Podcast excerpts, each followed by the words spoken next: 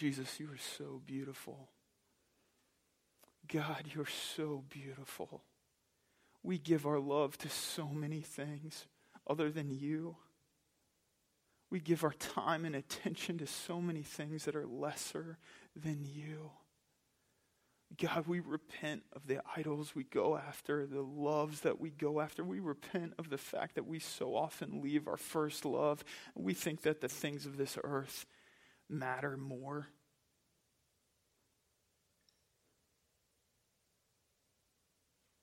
God, I pray the one thing we would seek after, the thing we would long for more than anything else, is to be in your presence and gaze upon the beauty of the Lord, to inquire of your word. Like David prays in Psalm 27, the one thing I ask, the one thing I seek, is to dwell in the house of the Lord all the days of my life, gazing upon his beauty, meditating upon his word. God, you are beautiful. We invite you, Holy Spirit, to stir in us this morning. And everything that's lesser, let it wash and fall away. Help us hear you this morning. We pray this in your name. Amen.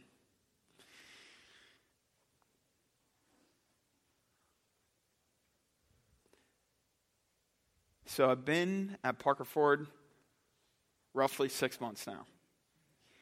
When I started uh, this past fall, early winter, I had a uh, piece of advice from one of my mentors. Um, he said, You're transitioning from, a, from leading a church plant to leading an established church. So, uh, Park turns 175 this year. So, this is not a church plant, this is, this is a, a rooted church. Um, and, and the, the piece of advice was when you go, uh, don't try to immediately bring a bunch of vision. So, church plants survive on vision. If you've ever been a part of a church plant, you have to have vision. Like the thing exists day to day. It, it can't move forward on a daily, weekly basis without there being lots of fresh vision. And so, my job as a church planter was to constantly be bringing this is where we're headed, this is where we're going. Every single week was Vision Sunday. Um, and that can get exhausting for some people, but for me, I loved it. So I was, I, he said, be careful. Um, let there be a period of time where you're just learning the body, listening, uh, building rapport, growing in relationship, that sort of thing. That's tough for me because I love vision and I love mission and I love moving forward and I get excited about that stuff. But but I felt like that was from the Lord. So so this past six months, I've been really intentional, uh, not not to try to introduce too much new vision, other than just to get to know the body and uh, hear together what the Lord is doing and, and that sort of thing. So um, this morning, it, I've, I've, called it Vision Sunday, but um, it's not going to be vision in the traditional sense of here's vision of what a bunch of stuff we're going to be doing. Rather, I, what, I, what I hope to cast vision for is here's who I think we're supposed to be. Does that make sense? So instead of, you're not going to walk out of this place with a, a list of things that we're doing uh, what I hope that we walk out together this morning is okay, this is who God has called us to be. Does it make sense? You with me? All right. So, I should turn this on. That would help. We're going to be going into the book of Acts starting in two weeks. This week and next week are sort of introductory weeks for, for the book of Acts. And this is sort of the overview of why we're going into the book of Acts. Um, and you can read this in the emails or on the website. Uh, this is what I wrote for this. Uh, as the people of God, we constantly need to practice spiritual discernment. We're daily faced with decisions, great and small, that require the ability to listen and follow the Spirit and Word of God. As we walk through the book of Acts, we'll be asking some key questions about the process of spiritual discernment. How are the people of God called to make decisions? What role does the Spirit of God play in discernment? How did the early Christians practice discernment?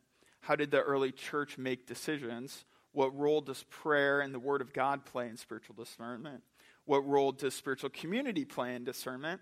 And the entire book of Acts is a book of spiritual discernment as we grow, as our own ability to walk in God. I can't read it, it's too small as we engage the stories in Acts, we can learn and grow in our own ability to walk out God honoring processes of spiritual discernment. All right, raise your hand if you have a, a big decision that you have to make in the next couple years? Everyone should be raising their hand, right? All right. So, so raise your hand if you are confident that you have the ability to make the right choice in your own strength. All right. So what you need is spiritual discernment. What you need is the ability to hear the Spirit of God and then to make a decision based on, on what, what God says and, and how He's moving and working. So, since I've been at Parker Ford, um, seasonally, uh, one of the ways that, that, I, that the Lord works in my life is I'll have, like, for six months to a year, I'll have a scripture that, that the Spirit brings to mind every single day. And um, in different seasons, it's different parts of Scripture, and it, it, might be just a phrase, it might be a passage, and the, the Lord will just bring it over and over and over again every single day. So since I came to Parker Ford, this has been this has been the Scripture that the Spirit of God has brought into my mind and heart without fail every single day. This is uh, Psalm 28, and this is a Psalm of David. And he says, I pray to you, O Lord my rock do not turn a deaf ear to me, for if you are silent, I might as well give up and die. Listen to my prayer for mercy as I cry out to you for help, as I lift my hands toward your holy sanctuary. Some of you have heard me talk about this scripture. I think I taught on it in one of the Sunday school classes. I relate to this so much, where David says, I pray to you, O Lord my rock, do not turn a deaf ear to me, for if you are silent, I might as well give up and die.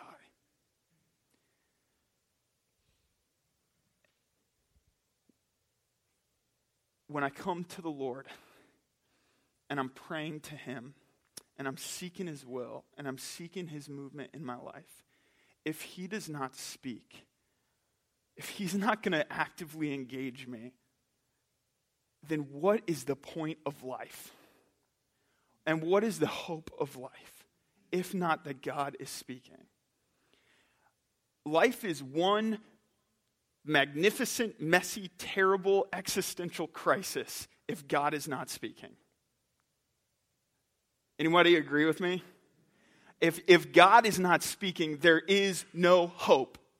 If God's word is not alive and active, there is nothing to build on and there's nothing worth going after. Speak to me, God, for if you are silent, I might as well give up and die. I feel that so deeply, so deeply in me every single day. Lord, if you're not speaking today, if you're not actually able to break through and have a relationship with me wherein I can speak to you and you hear me and you speak to me and I hear you, then I have no hope.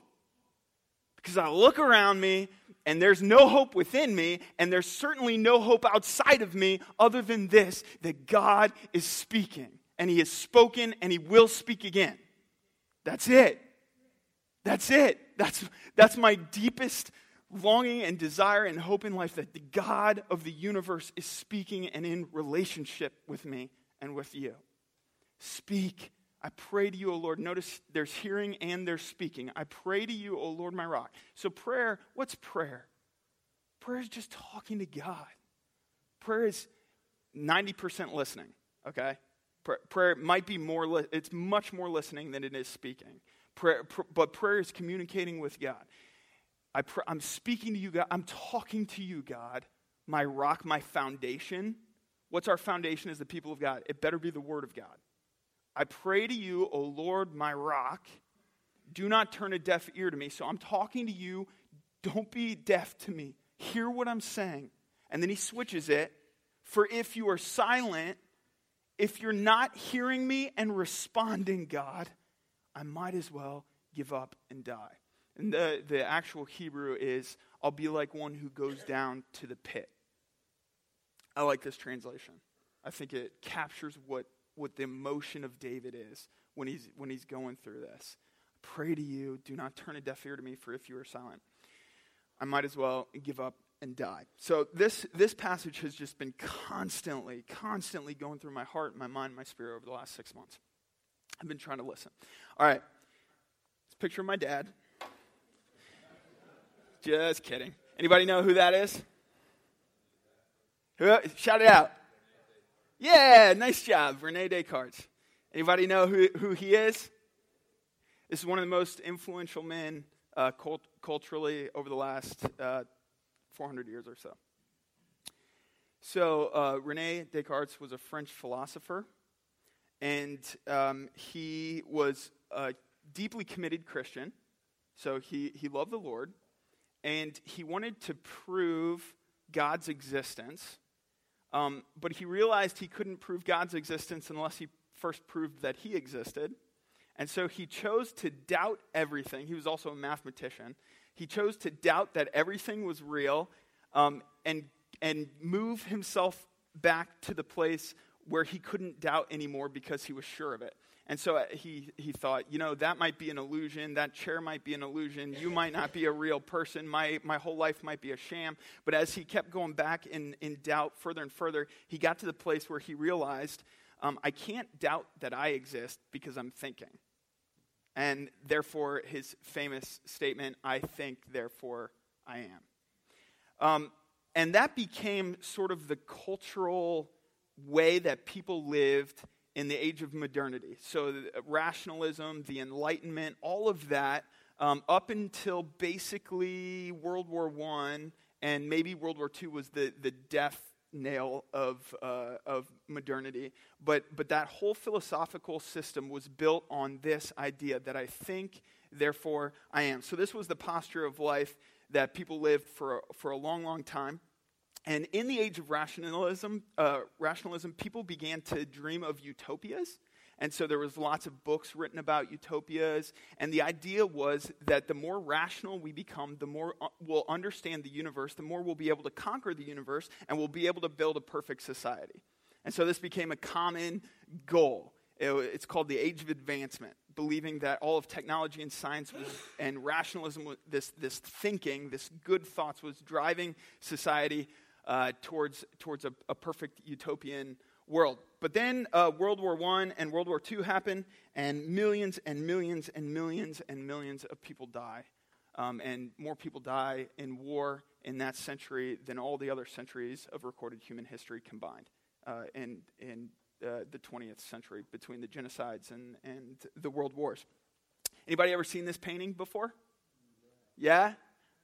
Incredible masterpiece.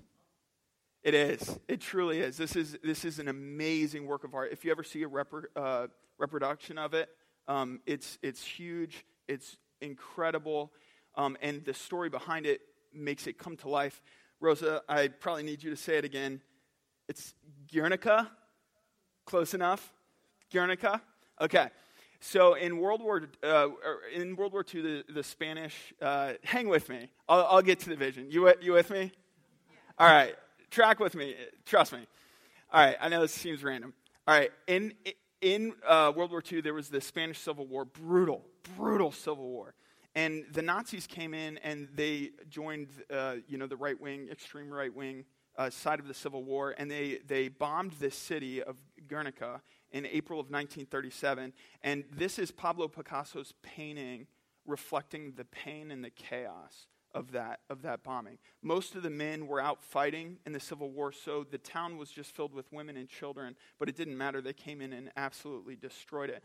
And, and so this kind of marks, this painting as well as others, mark the end of modernity when this idea that we're going to be able to build a perfect world based on rationalism, based on I think, therefore I am, that, that kind of idealistic picture of the world, it's all, it's all ruined by, by the wars and just the realization that humanity is so messed up and so broken that, that it's not going to work.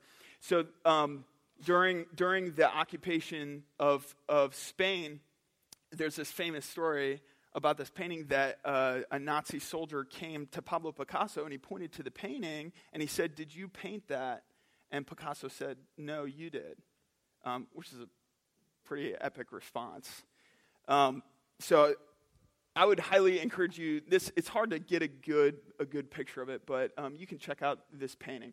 So that that marks the end of uh, rationalism, where it was I think, therefore I am, and then the world switched into postmodernism. Ever, anybody ever hear of postmodernism? And a lot of the rationalism was like the baby got thrown out with the bathwater, the pendulum swung. And, and so instead of it being uh, their set truth and their set principles that guide the universe, it became, everything became rash, um, uh, relativistic. And so, truth, uh, have you heard about truth being relativistic? I'm sure you've heard that. Like, your truth is different than my truth. Uh, and and people's experience in the other parts of the world is, is different. So there's all there's all sorts of things that come with postmodernity. Um, but one of the things that happens on a cultural level is instead of it being I think therefore I am, life becomes I feel therefore I am. Typically, it takes culture about 50 to 75 years to catch up with what happens in the academic world and the art world. So, um, so uh, first it happens academically and artistically, and then about 50 or so years later, the culture begins to live like that. So right now, the culture is experiencing uh, the craziness of the rejection of all rationalism and that sort of thing. And you can see it in songs, uh, some songs that are a little bit older, uh, like Frank Sinatra's Big Hit, uh, which is still the number one hit of all time in the UK, where he sings, For what is a man? What has he got? If not himself, then he has not to say the things he truly feels, and not the words of one who kneels. The record shows I took the blows and did it my way. Yes, I did it my way. This is a pretty good description of life in, in the 21st century, is it not? I do it my way. It's my life. It's now or never. I ain't gonna live forever. I'm just gonna live while I'm alive. You heard that one? Bon Jovi?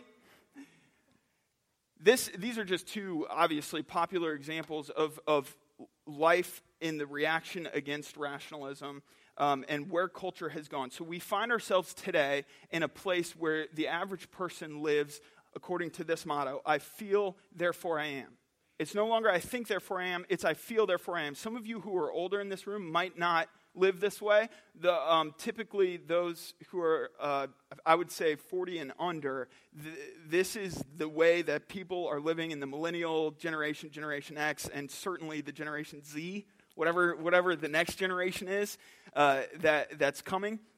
It's this idea of I feel, therefore I am. So existence is not proven by thought uh, or rationalism, existence is proven by feelings. Any of uh, the older folks have a difficult time with how younger folks talk about feelings?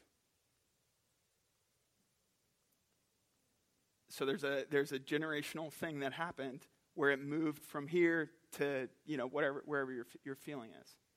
And certainly th- these are sweeping things, so not everyone lives exactly like this. But the, the basics of culture right now are I feel, therefore I am. I, I believe that the, the, um, the epidemics that we're experiencing with addiction are, are tied to this. Um, think about that. Uh, think about how, how prevalent cutting is in our society. Um, these, these are all arrows that point back towards this. How do you, how do you know you're alive? By pain, by, by feeling. Um, and, and kids are, are cutting to, to experience feeling because they they, feel a numbness towards life. And so, how, how can they feel like they're alive? By, by inducing pain.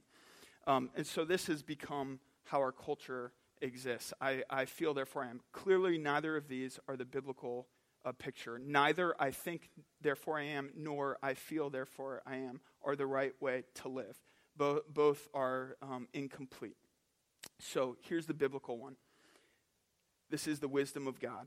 He speaks, therefore I am. I think Descartes was wrong. I don't think, I, I, understand his, his philosophical method of tracing it back to thoughts, but, but we don't exist because we think, and we certainly don't exist because we feel. We exist and li- live and have breath and purpose in life because God speaks. And that's our only hope is that God is speaking. Listen to these words from John chapter 1. In the beginning was what? Word. The Word. And the Word was with God, and the Word was God. He was in the beginning with God, and all things were made through him. And without him, not anything made that was made. Does that include you? Does that include all of creation? We exist, we live, we have breath, we have life, we have purpose, we have vision, we have mission, we have goals, we have relationships because in the beginning was the Word. And everything that has come into being came into being through the Word of God. He speaks, therefore I am. He speaks, therefore you are. Which takes us back to Psalm 28. Speak to me, O Lord, for if you are silent, I might as well be dead. If God is not speaking, there is no life. And I mean that physically, but I also mean that existentially. If God is not speaking, you are not alive. If you are not hearing God, you are not living. Christ came that you might have life and life abundant. He is the Word of God. How do you have life? Through His Word. So this begs a couple of questions Is God speaking today? Can we hear Him? And how do we hear and discern God's voice? These are important questions. Is God speaking today? Can we hear him?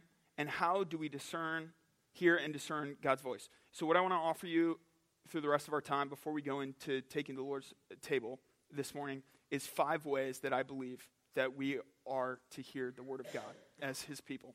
there are certainly other ways. I think these are the, the most biblical big ones that capture uh, where I think God is calling us as a people today.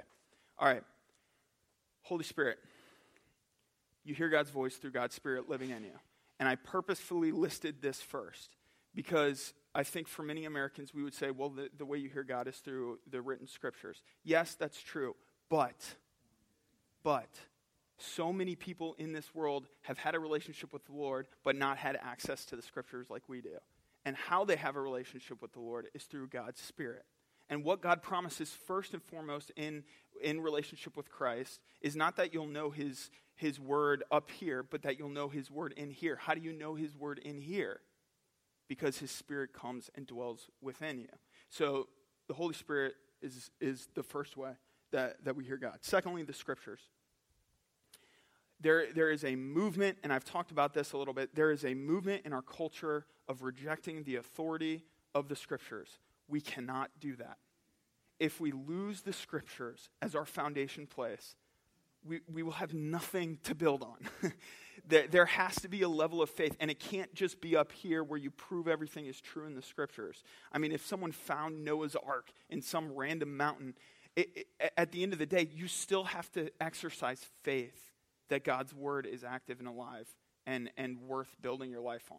So um, don't be duped into believing that it's all about proving it up here. There, there's a level of faith with which we have to approach the word. And in my generation, there's a desire to approach the scriptures without faith, and that's a problem. All right, the Holy Spirit, the scriptures, spiritual community, this is huge. How does God speak? He speaks through the people of God in your life. How many times has God spoken to you through other people? If you've been walking with the church, it's probably been a lot. Spiritual service. We hear God when we serve with God, where God is serving. I was talking about this with Ryan Moyer the other day.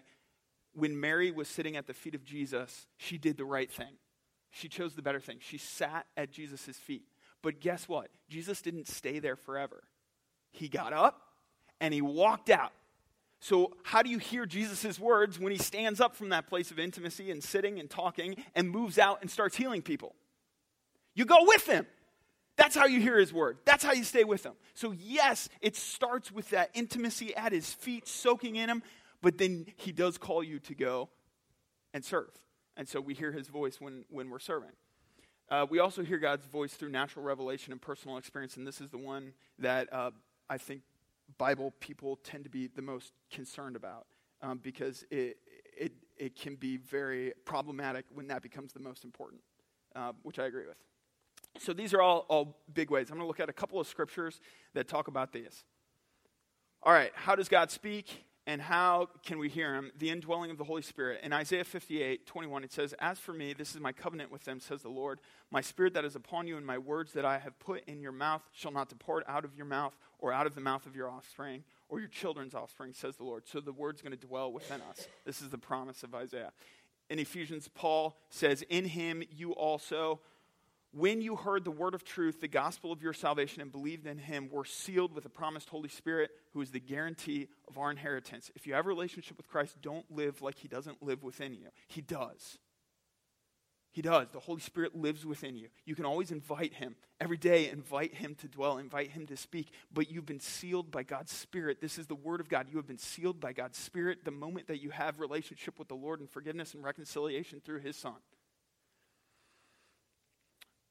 Jesus says, Jesus answered him, If anyone loves me, he will keep my word, and my Father will love him. Notice the interplay between the word and the Spirit and we will come to him and make our home with him. Whoever does not love me does not keep my words, and the word that you hear is not mine, but the Father's who sent me. These things I have spoken to you while I am still with you, but the Helper, the Holy Spirit, whom the Father will send in my name, he will teach you all things and bring to your remembrance all that I have said to you. So the Spirit of God dwells within us and teaches us the things that Jesus says.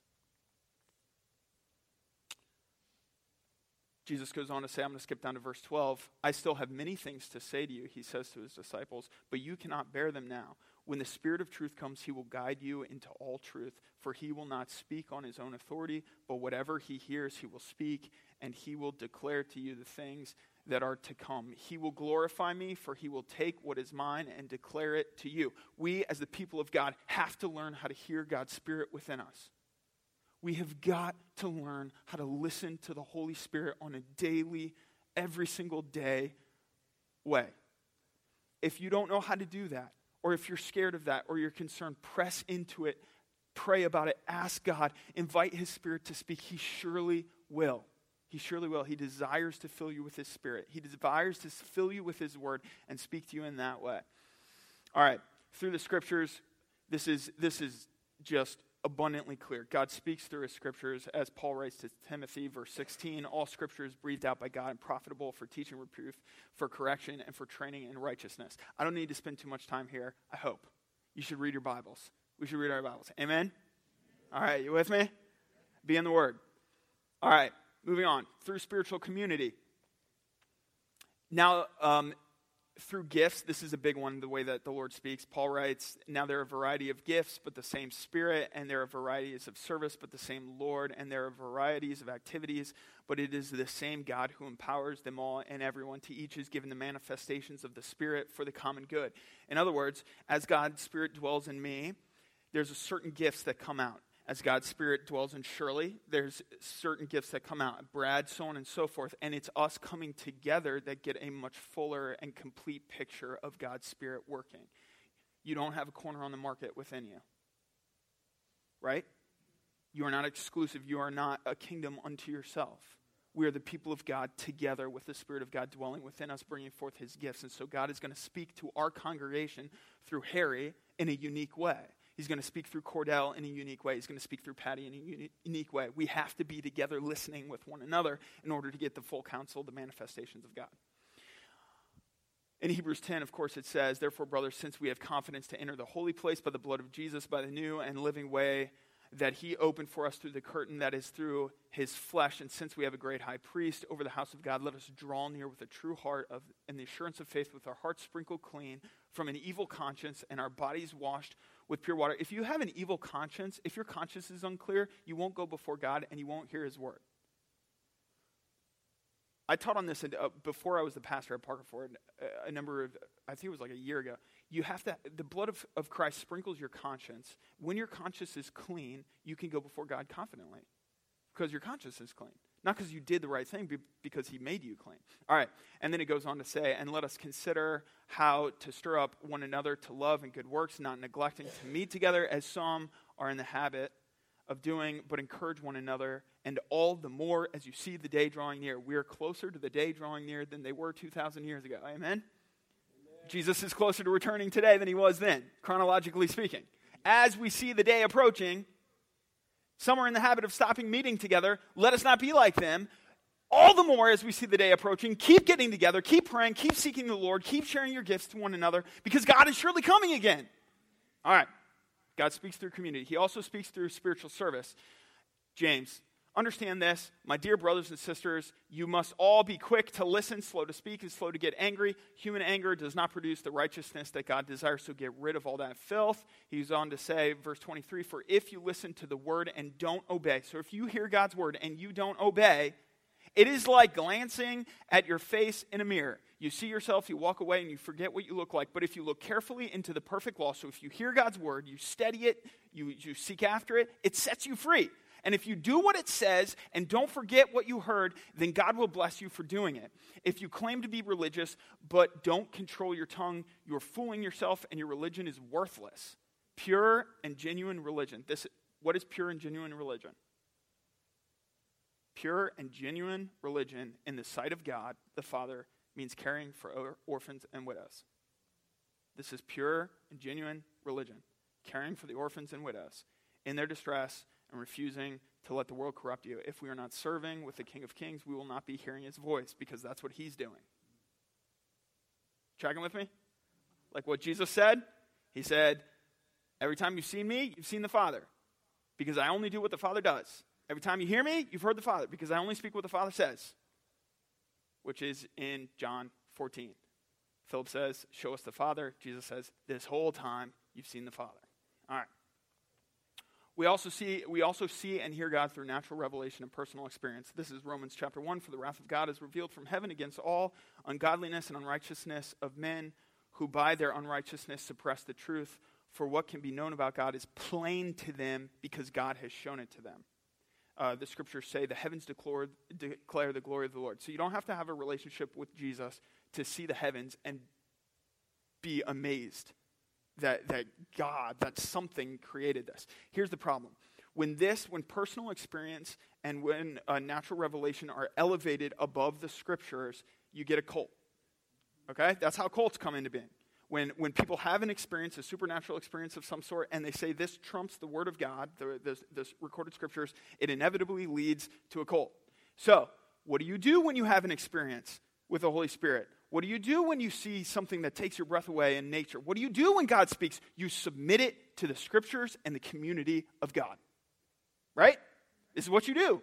So, um, I've had a number of interesting experiences in my life um, that sometimes have seemed out of left field and, and craziness. And so, what I do instead of freaking out is I go in prayer and the scriptures and I submit to my community and I share what's happened and I make sure that was this from the Lord?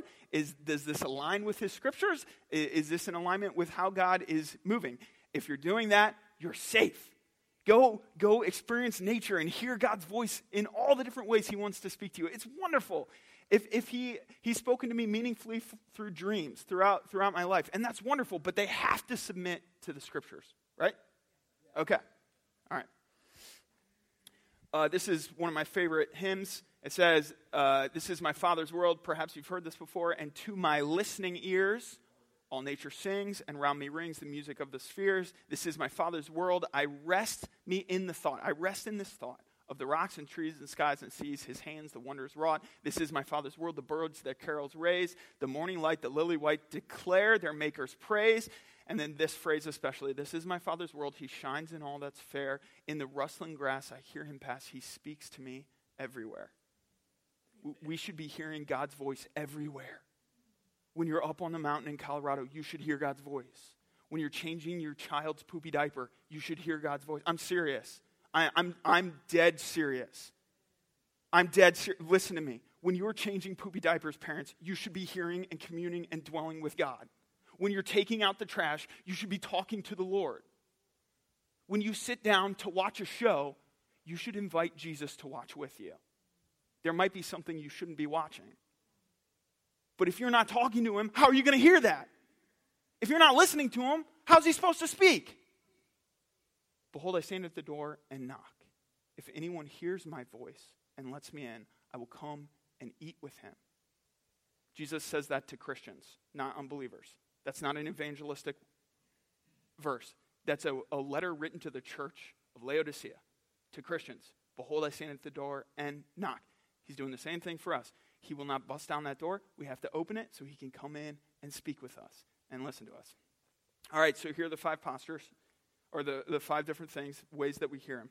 We hear him through the indwelling of his spirit. We hear him through the scriptures. We hear him through uh, spiritual community. We hear him through spiritual service and through nature and personal experience in submission to the first four. Now, you might be asking, where's prayer in this? Doesn't God speak through prayer? How about worship?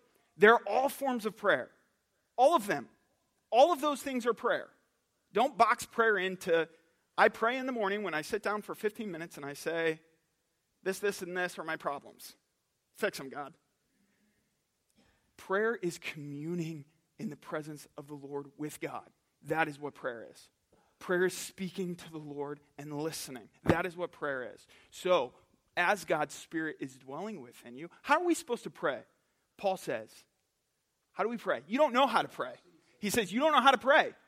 He says, You in Rome, you Romans, don't know how to pray. In fact, he says, We don't know how, how to pray. Paul indicts himself. This is the Apostle Paul. Anybody have a high opinion of Paul in here?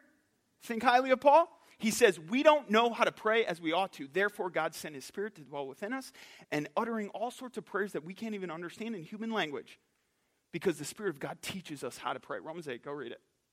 Find out. So, how do we pray? Through the indwelling of God's Spirit. We certainly pray through the Scriptures. Have you ever prayed through the Psalms? This is an ancient church practice. Open the Scriptures and l- l- pray through them. Pray through the Word. Oh, Lord, David's prayer becomes my prayer. God, speak to me, for if you are silent, I might as well give up and die. That's Scripture, but it's my prayer. You get me? You with me? All right. Through spiritual community, pray when you're together. There's so many conversations as a pastor, I'm like, I have no idea what to say. Like, when I hear a problem, or marriage is falling apart, or jobs or problems, or kids won't listen, or whatever, what do you, what do, you do when you're having conversations with brothers and sisters in Christ? And just constantly, God, you better show up because I got nothing. Lord, you better speak. That's our only hope. So, God, touch this person. Speak to them. That's all we got, is if you're speaking. Pray when you're serving. Lord, move in this person's life. I'm feeding them. I'm giving them a cup of cold water. I'm giving them shoes, but it's not for the sake of the shoes or for the cup or for the, the meal, even though that's great. Why, why, why am I doing this? Because I want them to know you. I want them to be touched by you and experience you. I want them to know you as a good, good father. Pray constantly as you serve. And pray when you're up on that mountain in Colorado or wherever and you're looking down and God just takes your breath away. Pray to Him. Worship Him. Sing the songs He puts on your heart. Prayer should be a part of all of this. The next psalm, and I have to believe that the Spirit of God did this on purpose. Look at the words in the next psalm. I pray to you, O Lord, my rock, do not turn a deaf ear to me, for if you are silent, I might as well give up and die. Psalm 29. The voice of the Lord echoes above the sea. The God of glory thunders. The Lord thunders over the mighty sea. The voice of the Lord is powerful. The voice of the Lord is majestic. The voice of the Lord splits the mighty cedars. The Lord shatters the cedars of Lebanon. He makes Lebanon's mountains skip like a calf. He makes Mount Hermon leap like a young wild ox. The voice of the Lord strikes with bolts of lightning. The voice of the Lord makes the barren wilderness quake. The Lord shakes the wilderness of Kadesh. The voice of the Lord twists mighty oaks and strips the forest bare. In his temple, everyone shouts glory. How do the people in his temple and everyone shout glory? Because the voice of the Lord echoes throughout all of creation, through his word, through his son, through his people, through his spirit. Isn't that cool how those two psalms are back to back? Speak if you're not, if, you, if you're silent, I'm going to die. Bam! The voice of the Lord echoes. It's like this triumphant response of God's Spirit to this question and this longing and this prayer. It's beautiful. All right. So here's the vision I have for us. Here's what we're going to do. Here's who we're going to be. As we go through the book of Acts through the rest of the year, we're going to grow as the people of God in our ability through each of these ways to hear God's voice. As your pastor, what I'm going to be looking to do is to create as many opportunities as I can for those things to take place. I am not God's voice in your life. You have to, you have to actually own this, right? And step forward and engage community like you're supposed to, and engage the Holy Spirit like God wants you to, and read His Word, and serve, and go out in nature and take hikes and pray and see, uh, see the Lord, you have to be the one to do this. But we have to do it together. So, who are we as the people of God at Parkerford? Well, we're people following Christ, right? That's one of our, our taglines. But how do you follow Christ if you can't hear Him? How are you supposed to follow Jesus if you can't hear Him? You can't. With other people, certainly that's that's a huge part of it. You're right. So how do we follow? How, how do we become? How, how do we walk out our mission to be a people following Christ? We hear His word. We hear His word. So this is who we're going to be. We're going to be a people who are constantly listening and speaking to the Lord, to one another, to the Lord. All right. So turn to your neighbor and encourage your neighbor and say, together we're going to discern and listen to the voice of the Lord. Go ahead. Encourage your neighbor.